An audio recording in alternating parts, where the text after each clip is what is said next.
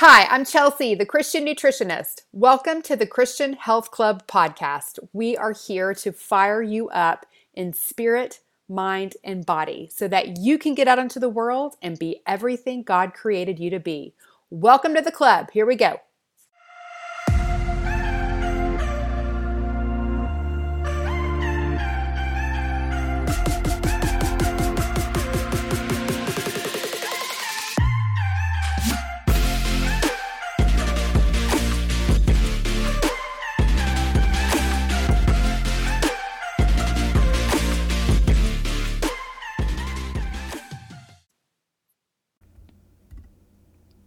Hello, my friend. Welcome back to the club. How are you today?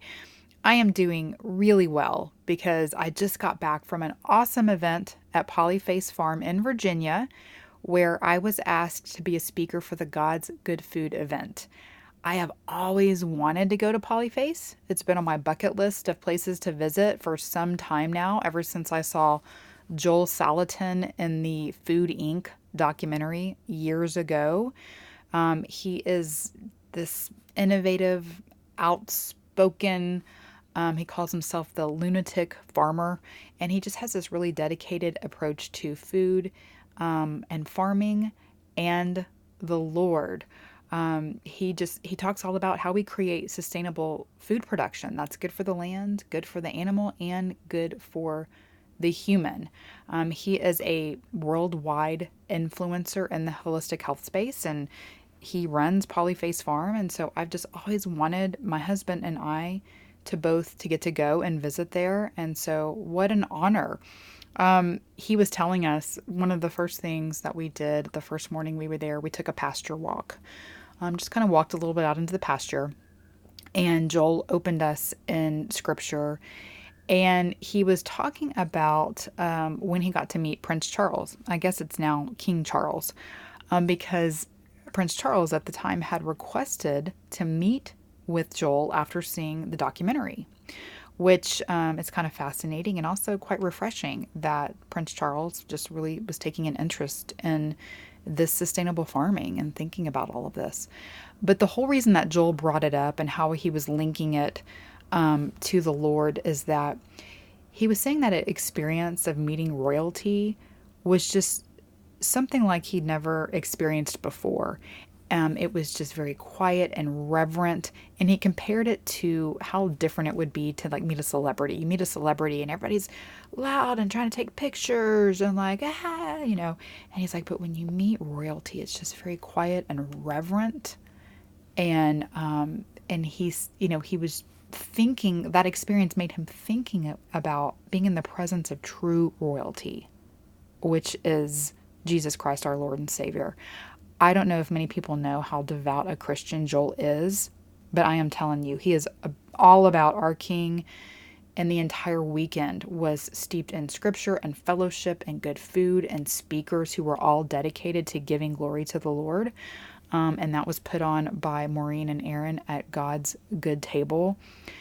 And it was just such a pleasure. You know, like I said, I've always wanted to go there and to be asked to be a speaker there was just a real Ephesians 3:20, you know, more than you could ever amass, ask or imagine kind of moment. Um, I got to hang out with several podcast listeners while I was there. That was fun. And somebody that's going to be joining our next cohort in the School of Christian Health and Nutrition. Uh, I loved getting to meet and visit with those ladies and their um, and their husbands who were there. A lot of couples there together. I loved that. Um, that was really neat. Everything was outdoors, so uh, you know I love that because I was literally getting sunshine in my eyes for like eight hours a day, two days in a row, and then half a day on Sunday. Um, mostly we were under a shaded seating area, but remember, you can get good sun signals in your eyes even when you're sitting in the shade. You just really need to be outdoors. So I had good sun time, I had good grounding time, we had wonderful food. We had homemade sourdough, bread and butter. Um, we had chicken and pork from right off the farm, fresh cold brew coffee with raw milk cream. I mean, it was delightful. I will be having some of the speakers from the event on future podcast episodes. every speaker, you know, steeped their presentation in scripture. It was just awesome. And they had asked me, Maureen had asked me to speak about fasting. And I was like, You want me to speak about fasting at a food event? So I was kind of nervous on how that would be received, but it went great. A um, lot of engaging questions. Um, people, you know, seemed very interested. So it was, it just went really well. And I'm just relieved and grateful for both um, because this was one of those TCB, you know, taking care of business moments that I was talking about a few episodes ago. I've had this presentation looming on my schedule all through this summer stress, you know, and right on the heels of transitioning um, my son into his new situation, um, having that big transition with him, it just kind of all converged at the same time. And, you know, it was just kind of tough. Um, and I, I had to show up, you know, I had to show up for all of it, the peaks and the valleys. And so now I feel like I've really um, kind of come over the mountain, if you will. Not that it's all downhill from here, but man, um, to make it on the other side um, of those things, um, it just feels really um, like such a relief. I can breathe a little bit easier now that I'm past kind of these two big things. Also, kind of interesting at the same time, at almost this exact same time, I was giving my presentation at Polyface um, last Saturday. My daughter was singing the national anthem um, to kick off our annual rodeo weekend here in Sonora. And that was just such a big deal. Um, she was asked by the Chamber of Commerce earlier in the summer to sing. And, you know, we were all kind of surprised, like, what? It's not like she's a you know, tries to be a professional singer or anything, but she did win her little 4 H competition um, for performing the Cups song from Pitch Perfect, you know, when you play the cups and she sang. So, anyway, that's where they kind of got the idea to ask her to do it. Um, but she's never done anything like that before. And so when they asked her, I was like, what are you going to do? You know? And so she thought about it for a while. She consulted one of her friends naturally, because that's what you do when you're 12 years old um, or 48 years old, like me. I think that's a natural thing to do. Um, but when it came down to it, you know, she said, You know, mom, I'm really scared and nervous, but I just think I'll regret it if I don't do it. And I was like, Right on, sister. I mean, what a wise little girl. That took me a, I didn't learn that until I was probably in my 30s. Um, so I was really proud of that more than anything. And I didn't get to see her performance, you know, because I had already made these plans for Polyface, but I got to see the recording and she did great. And it was just such a happy day um, for both of us. And so, you know, just a really, really good day. While we were in Virginia, my husband and I took a few side trips. Um, we went to visit Mount Vernon, which is uh, the home of George Washington, and we went to Monticello, which is the home of Thomas Jefferson. And that was really, really cool. I um, highly recommend both of those places. And it is what inspired my topic for today. As you might guess, my favorite room in the whole house, yeah, both houses to see, was the kitchen. um, well, and the gardens and the meat and the wine storage, kind of anything that had to do with the food. Uh, you know, I was all about it. I was up all in the business, like the people talking and like asking questions. Um, it's funny. It just it makes you feel like a big old spoiled baby with all the modern conveniences that we have when you see how hard they had to work um, for food, you know, and to produce food and make a meal happen. What I found super interesting was learning that the two founding fathers and their households normally ate two meals a day. And at Mount Vernon, we learned that breakfast was at 7 a.m and dinner was at 3 p.m. There was really no lunch to speak of. Now, if they had guests for dinner, they would actually have a formal dinner, and that would be at 9 p.m. And I was like, man, that is late. Why so late? Why not 7? Um, but yes, they had it at 9 p.m. when there were formal guests around. Another fascinating thing I learned about Jefferson is that he soaked his feet in an ice bath every morning for 15 minutes. He kept a little basin right beside his bed. And, you know, of course, he had someone to fill it up for him every morning, which, you know, is helpful. But it was the very first thing he did. And he believed it was the key to his good health and long life. I find that so fascinating with what we know now about the benefits of cold plunging. Now, this is not full submersion, obviously, it was just his feet. But you can get really good benefits still by doing something like that, or even um, splashing or kind of submerging your face in, a, in an ice cold um, water bath for a little bit. Um, obviously, not too long, um, so you can breathe. But um, I have done that. I have done that when I've had a really bad headache. Um, just kind of dunked my head in a bowl of ice water does help. also, putting ice at the base of your neck or kind of that upper mid back region can be helpful for stimulating mitochondria. That's what we're trying to do here when all this cold plunging activity, we're really trying to affect our mitochondria, which are energy makers in the cells. Um, but when you put it right there on your back, ice on the base of your neck and your upper back, it helps stimulate some of that. Um, the mitochondria will help stimulate some of your white fat into more metabolically active brown fat. So I have been known to uh, grab some meat out of the freezer that I want to defrost for later in the day and throw it on my back. Go sit on the couch and kind of, you know, wriggle it up on my on my neck there and just sit with that that cold um, frozen meat on my back. Yes, I am weird. That's one of the weird things that I do from time to time. But hey, I figure it's being efficient. I need to defrost the meat, you know, burning a little fat. You know, why not? Um, anyway, learning that meals were served two times a day and so early in the day just really caught my attention because this is something that is recommended to enhance leptin sensitivity. Well, not necessarily the two meals a day, but eating earlier in the day.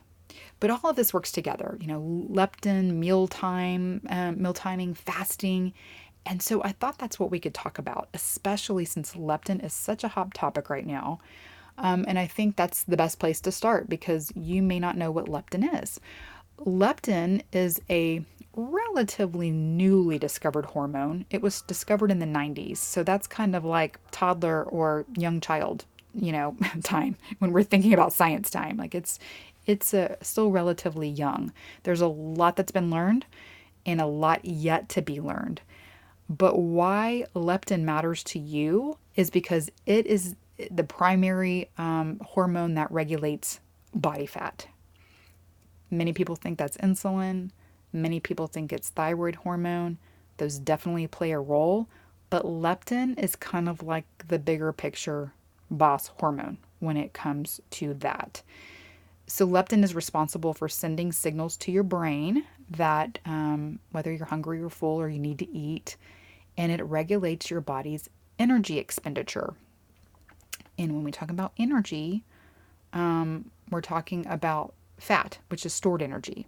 So it's determining how you store or burn fat. Now, I've always referred to leptin as the put down the fork sister hormone. And then the opposite of leptin is ghrelin, and we call that the pick up the fork sister hormone and that's what signals hunger. So with ghrelin, you can think of your belly, you know, your belly going grrr like it's hungry. So that's the hunger hormone. Both of these are, you know, hunger hormones. And so, as you can imagine, it's kind of important to have those working efficiently to, you know, keep your appetite regulated and to keep your fat regulated. Now, leptin doesn't necessarily affect your hunger levels from meal to meal. It's really more of like a bigger picture. Um, taking the bigger picture of your energy situation and then driving you to eat more or less.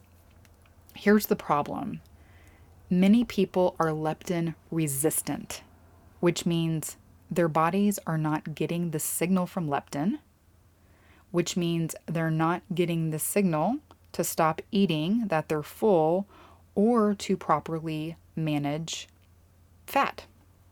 Okay? Now, we've talked about the concept of insulin resistance many times here on the podcast. That is what leads to type 2 diabetes. When someone is insulin resistant, their cells are not receiving that signal, that message from insulin to open up and receive glucose or sugar. So, insulin is kind of like the key that unlocks the door to the cell to let the sugar in to be used as energy. All right. And so when the cell is insulin resistant, that means the sugar can't get into the cell and it stays in your blood, which is dangerous. Our blood can only hold so much sugar at a time. Um, and so we want to get that sugar out of the blood and into the cell so it can be used for energy.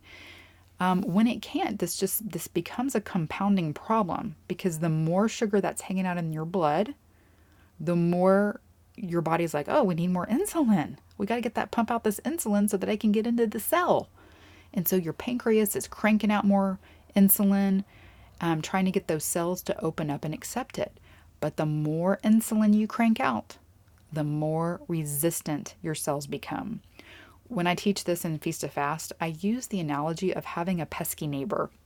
It's like if you had a neighbor that came over too much and you're like, oh my gosh, I cannot let her in here anymore. And so you're like in your house and you're pretending you're, you're hiding, pretending you're not there so you don't have to answer the door. That's kind of what happens. Your cells are like, I am not answering this door. And so they're not letting the insulin in. And so then the sugar can't get in. Um, and it becomes this vicious cycle. Meanwhile, the more insulin is being cranking out, you know, cranked out and hanging around, and insulin blocks fat burning. Okay, because insulin is a hormone that's like, it's time to store food, right? It's trying to open up the cell to put the sugar in there. Like, here, we're going to put it in here. So it's trying to put it away. So it is a more of a storage hormone, not a burning hormone. So that is most definitely um, a problem. And so the more insulin that you have hanging out, uh, the the more you cannot burn fat. And that's why a lower carb diet can be effective because it lowers insulin and lets your cells become more receptive to letting insulin and sugar in. Kind of like the pesky neighbor. You know, if the pesky neighbor backs off for a little while, then you're like, okay, I kind of miss her. That'd be cool if she came back over. And you let her in again. And that's what happens with your cells. You know, they're like, okay, we've had a break. You can come back in now. And um, and that's really what we do in Feast to Fast. Um, is kind of really work on on this a lot. Um, and Feast to Fast is starting in a few weeks in the Christian Health Club.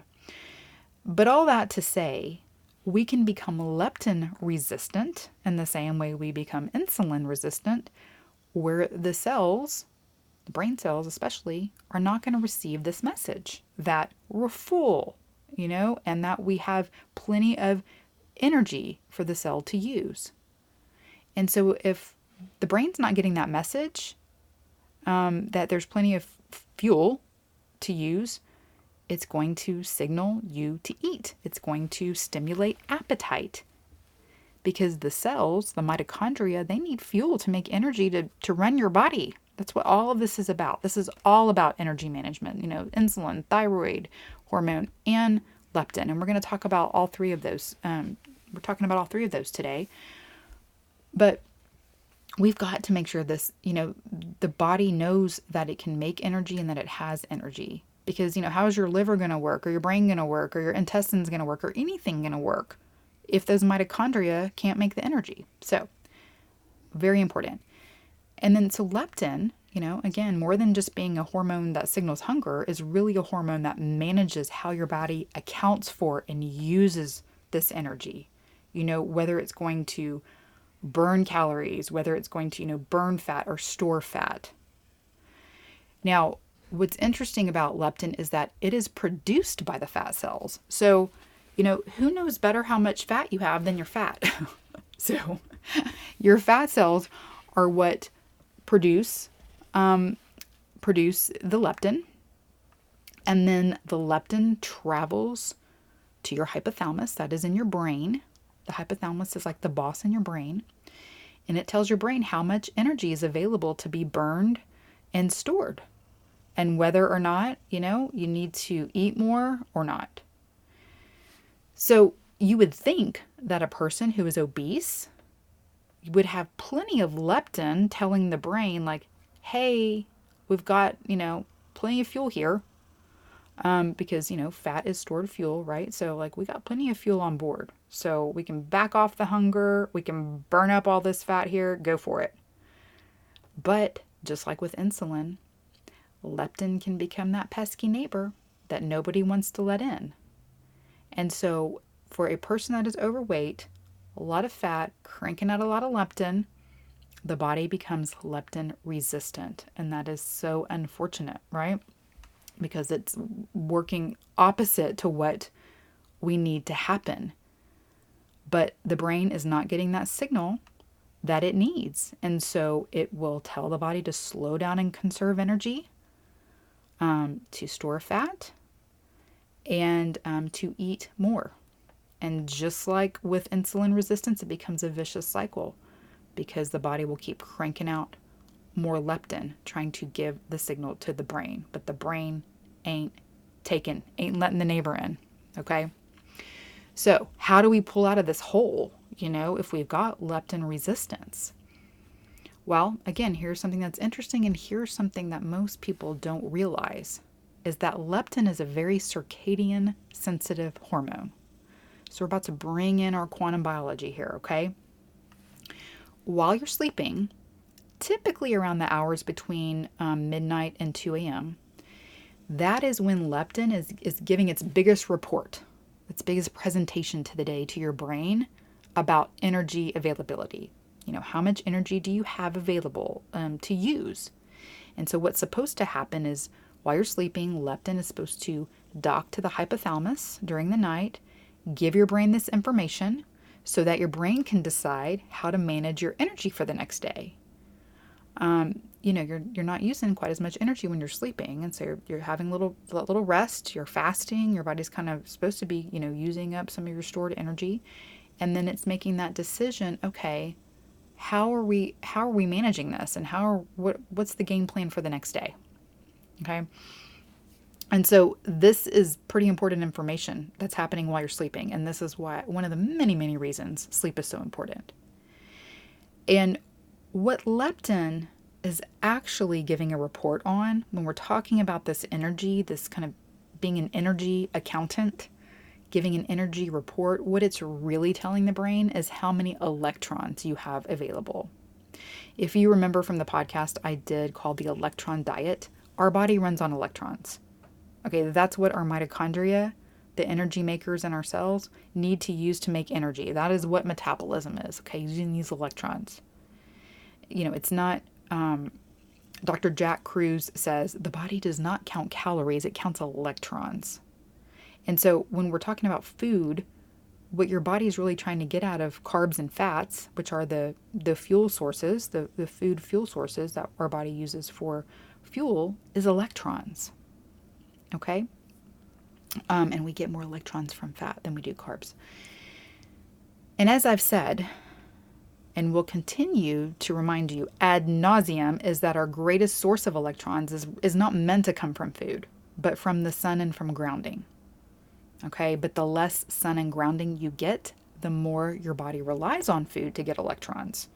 So if you're inside all the time and you're never getting sun or electrons, you, you know, that is one reason you're going to be driven to eat more because you got to get electrons from somewhere. That's what your body runs on, right? If you'll step outside and receive some of that easy electron source, you don't have to eat quite so much. But so that's what you need to know. The first thing you know need to know about restoring leptin sensitivity is that you need more electrons, and you can get them freely through sunshine and grounding because that's the way God made us. And what we're doing is just we're giving and reassuring the body that we have plenty of electrons to use. And so, you know, you don't have to store any, hoard any in your fat. That's really that's really what, you know, the holding on to fat is, is holding on to those electrons. Because your body must have electrons to work, to make energy. Another thing you can do when we're talking about, you know, restoring leptin sensitivity and this is where my trip to Mount Vernon comes in, is to eat earlier. Eat within about 30 minutes to an hour of sunrise. Okay? Um, you want to break your fast earlier rather than later in the day. Because sun, food, and sleep are what we call Zeitgebers. I am so excited I get to use this word. I love words, and I think this is such a fun one. Zeitgeber is a German word that means timekeeper. And so, light, food, and sleep are our primary timekeepers and signalers of circadian rhythm. Remember, I said leptin is a very circadian sensitive hormone. Having good circadian rhythm makes everything in the body work more optimally. And so, when we're looking to restore leptin sensitivity, we want to honor these Zeitgebers. Okay, so with light, we want to expose ourselves to sunrise light um, in UVA morning light, you know, tell the brain it's morning, help set our cortisol and melatonin for the day. Melatonin is going to be very important for our other Zeitgeber, sleep, right? Um, and so we want to make sure that we are um, getting our light signals right in the morning. Um, y- you know, if we have um, cortisol and melatonin are, our two, you know, our, our daytime and our nighttime hormone. And so uh, we've got to make sure that we are getting those timed correctly. And so the sun is going to be a major input of that. Okay. Um, as far as food is a Zeitgeber, we know that we're meant to eat with the sun. With the sun and the sun, right? That's what I like to say. We want to eat when it's light out, and we want to eat with Jesus. And we want to thank Him for the food, for the blessings, that um, everything that nourishes our body. So, when it comes to restoring leptin sensitivity, it's better to break the fast earlier rather than later in order to assure the body that energy is available right from the get go. You know, like I said, the hypothalamus is making the decision about how best to utilize energy for the day. And so when it gets the signal that food, which is energy, is present first thing, you know, it's like, okay, cool. You know, we've got some energy here and we don't have to store and hoard quite so much. So when you eat within about an hour or so of sunrising, sunrise, you're solidifying two Zeitgebers right off the bat. Okay. Um, when you're getting sun first thing in the morning, um, and you're so you're giving that signal to your body, and then you're giving another signal to your body with food. And so you're getting lots of electrons. Um, actually, the signal coming into your eye from sun is not the electrons get on your skin. So when the sun hits your skin, that makes electrons. But we're setting our circadian rhythm, our cortisol and melatonin by that early morning sun, and then we're getting our food um, close to that as well. And so again, we're solidifying those two important Zeitgebers, assuring the body that we've got our timing right, we've got energy here, we're good to go. Okay, with that first meal, um, ideally you want it to be primarily made of fat and protein. Um, again, fat because it's higher in electrons than carbs, and then protein so you can restore those essential amino acids uh, for muscle protein synthesis. Talked about that in quite a few podcasts as well. 30 grams is a really great target for that. It's not wrong to eat carbs at breakfast. You know, a nice piece of freshly milled wheat bread is quite lovely the kitchen staff um, at Mount Vernon got up at four in the morning to make fresh bread every day. And then I read that at Monticello, um, they made muffins and hot wheat and cornbread and um, cold ham as options for breakfast. So pretty bread heavy there. But you know, their circadian rhythm was pretty solid and they didn't have all the toxins that we have now. So, um, but the best way to really for us to optimize electrons and fat burning is to focus on fat and protein at you know at that first meal of the day. So I feel like you're probably wondering, okay, well, what about fasting? I thought we were supposed to delay breakfast for fat burning. If you are actively working to restore leptin sensitivity, it's best to, you know, look look to our founding fathers. um, do it like they did it. Eat early, stop early. I'm not saying you have to stop at 3 p.m., but the sooner you wrap it up for the day, the better. You can still fast between 12 to 16 hours. Um, you're just going to be fasting more during the latter half of the day rather than the earlier half of the day, right? So, if, say, right now you're fasting until 11 a.m. or noon, not breaking your fast until then, you would start working um, that bra- backward to try to start eating earlier, maybe closer to 7 or 8. And that might be a process, you know, because it can be hard for some of you who are in the habit of eating later. We have some ladies in the Christian Health Club who have been playing with the leptin protocol, and they not only said, you know, that it was challenging to eat earlier, but they went through a period of being more hungry during the day once they started eating earlier. Like their appetite just kicked into gear. They were ravenous. And that was both unexpected and, um, frankly, not very welcome. they were like, What is happening? Why am I so hungry? What is going on here? Now, their appetite did finally level out, but it was just one of those um, one of those changes you know when we when we kick digestion um, into gear earlier in the day then like digest digestion's like okay it's on let's do this thing. Like let's get our meals in. And so um, it just really kicked digestion into gear. All those wheels started turning. But like i said it did level out. Anytime we ask our body to make a change whether it's an eating change a fasting change if we're going low carb whatever it is there's going to be an adjustment period. I'm not saying you're going to get ravenous if you try this, but you could. And it was really funny because it was happening to several of the members at the same time. And I'm so glad one of them posted about it because another one was like, oh my gosh, me too. And so it started this great chat.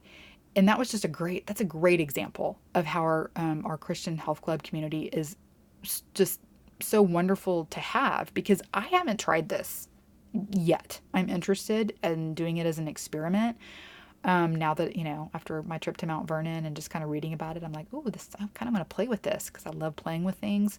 Not really doing it as a leptin protocol. I'm not leptin resistant. My body has a pretty good handle on energy management. Um, I typically break my fast around 9 a.m. anyway. So that's, you know, not going to be quite as hard for me to dial it back. Um, it did get a little bit later this summer, you know, closer to 10 because I just I don't know, break my fast a little later in the summer. Things are just different in the summer for me. Um, but I've always been more of an eat early, break my fast early kind of a person anyway. Um, okay, so I feel like the next question you might be wondering is well, how do I know if I'm leptin resistant? There is actually a blood test that you can have for this. Um, you're not going to normally find it on a, a, regular blood panel that you would do with your doctor. You would have to ask for it. I can also link to a just a direct test you could order for yourself if you want to do it. I'll put that in the show notes. Um, but you know, the signs that you could be leptin resistant would be if you have a hard time losing weight, or gaining weight, actually. It could be either one of those because this is about energy management. So, whether it's having trouble um, holding on to energy or letting go of energy, could be either way. Um, if you're constantly craving food, if you don't ever feel full, those are all signs you could be leptin resistant. I'm not diagnosing anything here, but you know those are typically the signs. Also, if you um, have hypothyroid, you may be leptin resistant like I said earlier, we, you know, often think of the thyroid as being the major, you know, kind of metabolic um, gland or hormone of the body. And um, in the um, thyroid hormone, you know, being the most important when it comes to that. But um, really, leptin precedes the thyroid because it influences whether or not the hypothalamus releases the hormone that tells the pancreas to release the hormone that tells the thyroid to release hormone. Okay. Um, so, so let's think about this. Let's dial that back. Um, remember, the leptin is giving the report to the hypothalamus so it can decide how to manage energy, right? The hypothalamus is the boss. The pituitary is the like the COO, like the right hand man. So your hypothalamus tells your pituitary what to do, and your pituitary tells your endocrine organs what to do, like your thyroid and your adrenals and your ovaries. And this is all like done through hormones, right? The, the hormones are the messengers. So it's like, do this, I'm going to send a hormone to tell you to do this. And so if the hypothalamus if leptin is not, you know, giving the report to the hypothalamus because you're leptin resistant, um, so that hypothalamus can make a good, educated um, decision about how to manage energy for the day. If it's not getting that message, doesn't realize that you have plenty of energy stored that can be burned, it's going to hold back on giving the like giving the green light to the pituitary to tell the thyroid, yeah, let's turn it up, baby.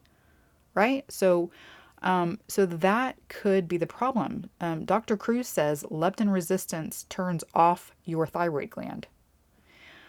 And he also says that um, reverse T3 is one clue that you may have leptin resistance. So if you're not, that's not normally a thyroid marker you're going to see on a normal thyroid panel, but when you have a more extensive thyroid um, panel done, like the ones that I do, we do have that reverse T3 marker, and that can be a sign of leptin resistance if that is high. Um, I'm not saying that if you have hypothyroid, it means you're leptin resistant. There are a lot of reasons your thyroid could be underperforming. Maybe you don't have the right minerals or the amino acids to even make your thyroid hormone, right? Um, you've got to have those to both make hormone and, and manage it properly. Maybe your immune system has gone haywire and it's causing an autoimmune condition involving your thyroid. That's why it's good to have those antibodies tested so you know if that's the case. But leptin resistance could be the issue too. So good to know about that.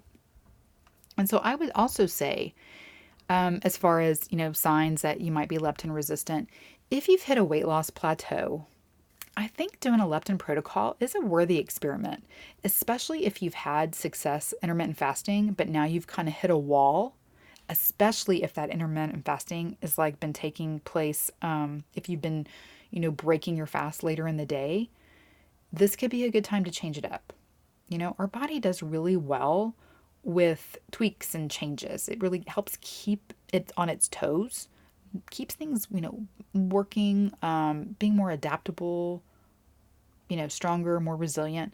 That's, you know, in feast to fast, we're working to be metabolically flexible, right? Metabolically adaptable, able to burn both carbs and fats really efficiently. Um, and so it's that's it's kind of the same principle, right? We you want to change things up. You know, that's why like being on a long-term keto diet or a long-term carnivore diet that's not creating um, flexibility, adaptability in the body. Now, short term, sure, those things can be therapeutic and helpful for changing things up. Um, but we want to we want our body we want to keep it on its toes a little. We want it to get too comfortable. Also you know you can think of it like when we do exercise the same exercise day in day out forever and ever your body becomes eh, more efficient at it and it just doesn't becomes you know doesn't become um, as useful or helpful or effective right? And so that's why you know you say we here to like change up our exercise routine here and there um, same with the way that we're eating or fasting you know, so we can change it seasonally. We can change our macros around. We can fast a little differently, play with timing. All of these are things that can be um, tweaked and played with to optimize metabolism. When I say our body likes change ups, I don't mean like swinging from, you know, one diet to another or making extreme changes all the time. I mean having consistently good health habits, but with a little variety in to keep the body you know, adaptable and resilient. So for me, that looks like, you know, more carbs and less fasting in the summer, but less carbs and more fasting in the winter. You know, of course, and that's, you know, based on sunlight. I'm really working with my circadian rhythm to drive a lot of those changes. Um, trying to work on eating more seasonally. Um, I like to, you know, throw a sprint in when I'm doing my walk, mix up the strength training exercises that I do, all of those things, right? Still maintaining good health habits, but just little tweaks within that. Um, I think if you have leptin resistance or want to experiment with a leptin protocol, you need to really honor the Zeitgebers. Yes, I'm going to say that as many times as I can. honor your Zeitgebers and be really steadfast about it. I would commit, you know, start go in thinking I'm going to do this for 30 days, but honestly, you probably need to do it about up to 90. Could take up to 90 days to 3 months to, you know, really see a change. So let's just kind of recap and talk about honoring these Zeitgebers and what that means. We talked about light. Light signals hormones. You want to expose your eyes to natural outdoor light as close to sunrise as possible to set all of your hormones on the right trajectory for the day. If you're an early bird like me, and um, like I am, and do work before the sun comes up, or you know you're somebody that gets up and looks at your phone first thing put on some blue blockers okay um, red tinted ones would be better when it's before sunrise or after sunset uh, that's why i do like the Vivarays because you can just like click on the red layer over your yellow layer and then you know when the sun comes up you can take the red layer off um, and just have your yellow layer. And then when sunset comes back, you can put your red layer on again. I like that, having all the options.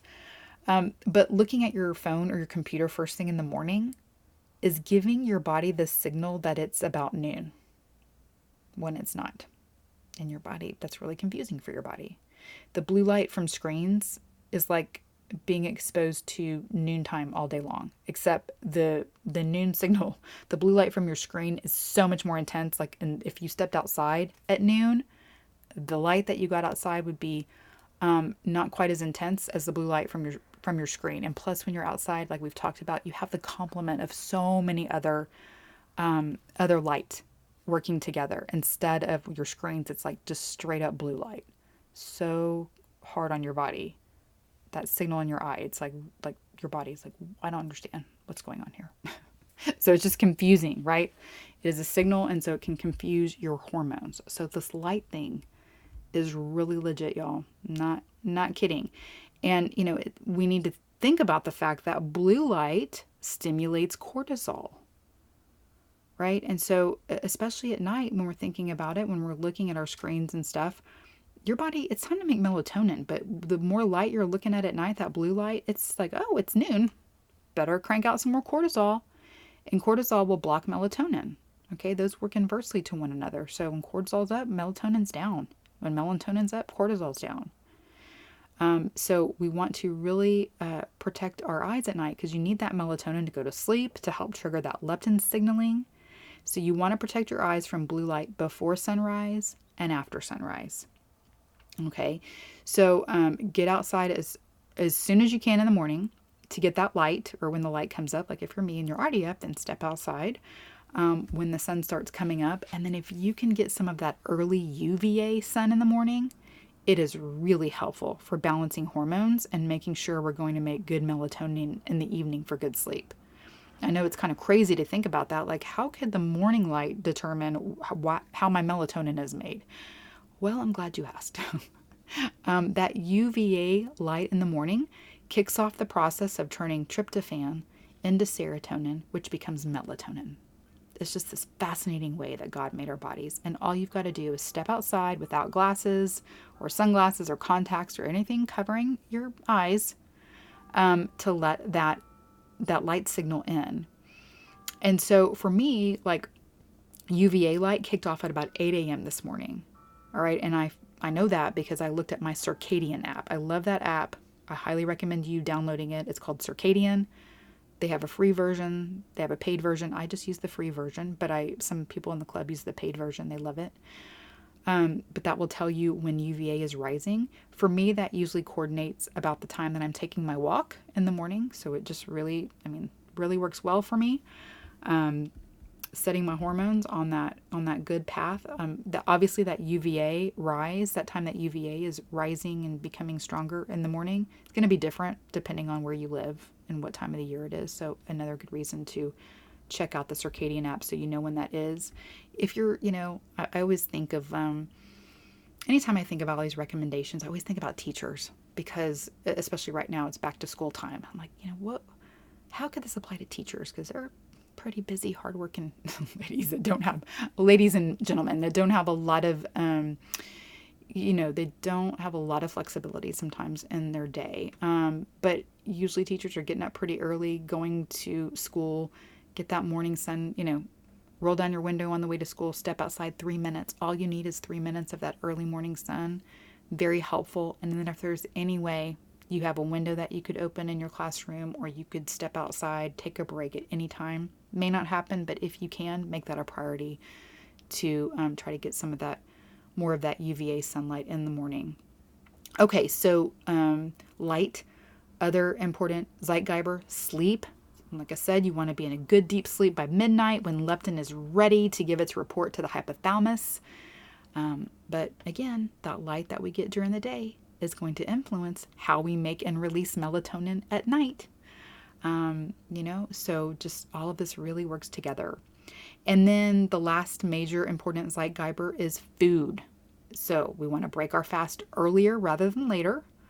Um, I would say within 30 to minutes to an hour of sun of the sun rising. And um, so, you know, if you get your sunshine exposure and then follow that up with a meal, your body's going to feel secure about how to manage energy for the day. Another tip is that I, it would be better to try and delay caffeine until you have food. Um, I'm horrible at this because I get up so early and I drink coffee at like 5 or 5:30 in the morning. Um, but, you know, I'm putting on my so glasses. So what we're thinking about here is cortisol, okay? So we do need to protect our we want our cortisol to work right, whether it's, you know, pre sunrise or, you know, post sunset, like we, we want to we want to regulate our cortisol. And so getting up early, um, drinking coffee early, being exposed to light early, these all affect cortisol, which will affect melatonin, which can affect our leptin. Um, but as far as the caffeine goes, um, it's one reason I don't feel, you know, as bad or beat myself up about being a dirty faster because I have a little bit of coconut milk in my coffee, a little bit of fat, um, and that fat can help blunt the cortisol response that happens when we drink coffee. Um, so, you know, so that's what I do. Um, and then, of course, you know, wearing my my glasses in the morning, doing those things just to try to help. But, um, you know, it is better to have your coffee with your meal. And so, you know, if you're backing your meal up and eating earlier, maybe that won't be so difficult for you, especially if you don't get up quite as early as I do. Um, and then don't ever forget that we always drink water before coffee. That's just, that needs to be a rule. Okay. We don't want to wake up and then like splash black coffee all over our organs. We want that wa- to be water. our body has been working hard all night, detoxifying and doing all this stuff. And you want to, you want to have some nice, pure, clean water going through your body and not starting with coffee. So water first before coffee. Okay, and then as far as that first meal goes, like we talked about, really focusing on protein and healthy fat, not too carby. Um, our carb targets and feast to fast work well alongside this leptin protocol. You know, keeping it on the lower end is probably better, and the higher quality of the carb is obviously going to be better. Um, and also, again, by keeping insulin low as we're regulating those carbs, we're keeping that door open, the opportunity for the body to be able to burn fat. So we need the signal from leptin that says, you know, it's okay to burn fat. And then we need insulin to kind of be out of the way, be regulated, um, so that the body can actually will burn the fat right? So all of these, again, all of these hormones, these signalers, these messengers, they all work together. Um, but we need to to get them firing off correctly so that our body can manage this stored energy appropriately. But insulin will block fat burning, so we want to um, work on that as well. Um, also, you want to eat two to three meals a day with no snacking in between. We just want to get back to those regular meal times. Um, that's going to help the whole food Zeitgeber situation. Um, whether or not you eat two to three meals, really the most important thing here is that you're getting enough food, that you're getting enough energy, or if you like to call it calories, that's fine. You're getting enough food so that your body feels secure, that there's plenty of energy, and that you don't, you know, it doesn't need to hold on to any, it does not need to hold on to fat. Okay. Um, so that's the most important thing um, so eat two meals, three meals. Um, don't be snacky. And then also making sure you stop dinner um, two to three hours before bed so that you can be fully digested and your body can get to sleep better. Again, you know, it'd be better, you know, the sooner you can wrap it up for the day, the better. But if you eat too late, then, you know, it takes your body a good two to three hours to digest from your last bite of food and it keeps things too hot in your body. Your body has to cool down by almost a degree to get into a good sleep mode, and digestion just keeps it too hot. It's a very intense hot process. So we want to, you know, eat as eat early, early enough so that by the time we go to bed that digestion process is done and then we're ready to go to into detox mode, we're ready to go into all those nighttime hormones melatonin, leptin, growth hormone, all those, you know, all those hormones doing their thing, their nighttime thing. We really, you know, got but that starts with like optimizing your body. You know, melatonin is really that signal to the body like, okay, we're going night night now. So all of the other hormones, now you can do your work. So that's why that melatonin so important. That's why managing the cortisol is so important so it doesn't block melatonin. Okay? You with me getting putting all these together? And then of course beyond the Zeitgebers, getting outside, getting your electrons from sunshine on your skin and from grounding. Okay? So just between, you know, being sandwiched between heaven and earth is what I like to say. You know, getting that sunshine shining on your body, sucking up those electrons from the ground through grounding through your feet or whatever part of your body is touching um, the ground, and just really flooding your body with electrons. So, again, we are assuring our body, yeah, I've got plenty of electrons to make energy. Got plenty of electrons for the mitochondria to use. You body, you do not need to hold on to any. Let her go. Okay? Feel free to burn fat as needed. Um, so that's what we want to do. And those are really the, the main keys to getting leptin back on track. They're not difficult things to do, but they're, you know, as you can see, there are several moving parts. There are things to understand and to learn. And so that's, you know, that's what we're going to be talking about more in the Christian Health Club as we go through Feast to Fast because this all really works together well with the fasting and the meal timing considerations. And if you've been through the Genesis prescription with me, then, you know, the sun habits are familiar. But if they're new to you, that's something that we can uh, work on too. And this is really why I've changed my format from offering my programs individually into just putting them into one big all inclusive package that it includes all of my programs.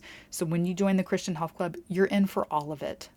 And that's going to serve you better. You know, coming in, knowing you're in for the long haul, knowing you're going to be learning about all these all of these things, how they all work together, how to put them together instead of just kind of popping in for 4 weeks here and there.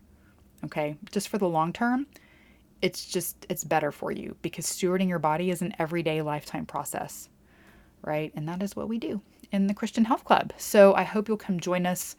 Enrollment is open through the end of August, and then we're going to start Feast to Fast right after Labor Day. Um, be putting all of these things into practice together because that is what we do. So come on and join us. You can find the links for more information and to sign up. I'll put them in the show notes. They're always on my website, in social media, um, or I'll email it directly to you in my Sunday send out. Okay, lots of places you can find it. All right, my friends. I hope you learned some good stuff today. I hope I explained it well. Um, again, like I said, it's not complicated the things to do but there's a lot there are a lot of moving parts you know a lot of things that, you know the way that our body works together and again that is why we can't just go in and target like one little thing there's so many things god made our bodies so miraculously so many things work together we can't isolate certain things it could be lots of things and we just got to work on um, kind of work on all the things and pulling them all together and just really honoring these inputs um, these provisions and knowing, understanding the way God made our body, that is what is so important. Understanding these things so that you you know what to do and it's not just as simple as eating a carb or a fat or going outside and making vitamin D or whatever it is. There's so much more. And that's what I love to teach you, share with you, put into practice with you. And so I'm just so glad that you're here. I'm so glad for you, those of you in the club. Um, it just makes my day to get to um, share all of this with you and to get to say the word Zeitgeber. That made my day too. All right, my friends, um, thank you so much for listening. I hope you have a healthy and blessed week, and I will talk to you soon.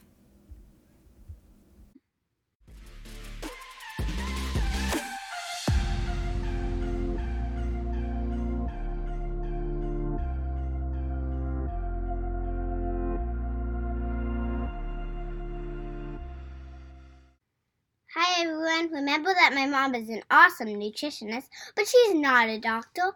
The information in this podcast is not intended to diagnose, treat, cure, or prevent disease. Always talk to your doctor before making changes to your nutrition or exercise program. Thanks for listening. Have a healthy and blessed week.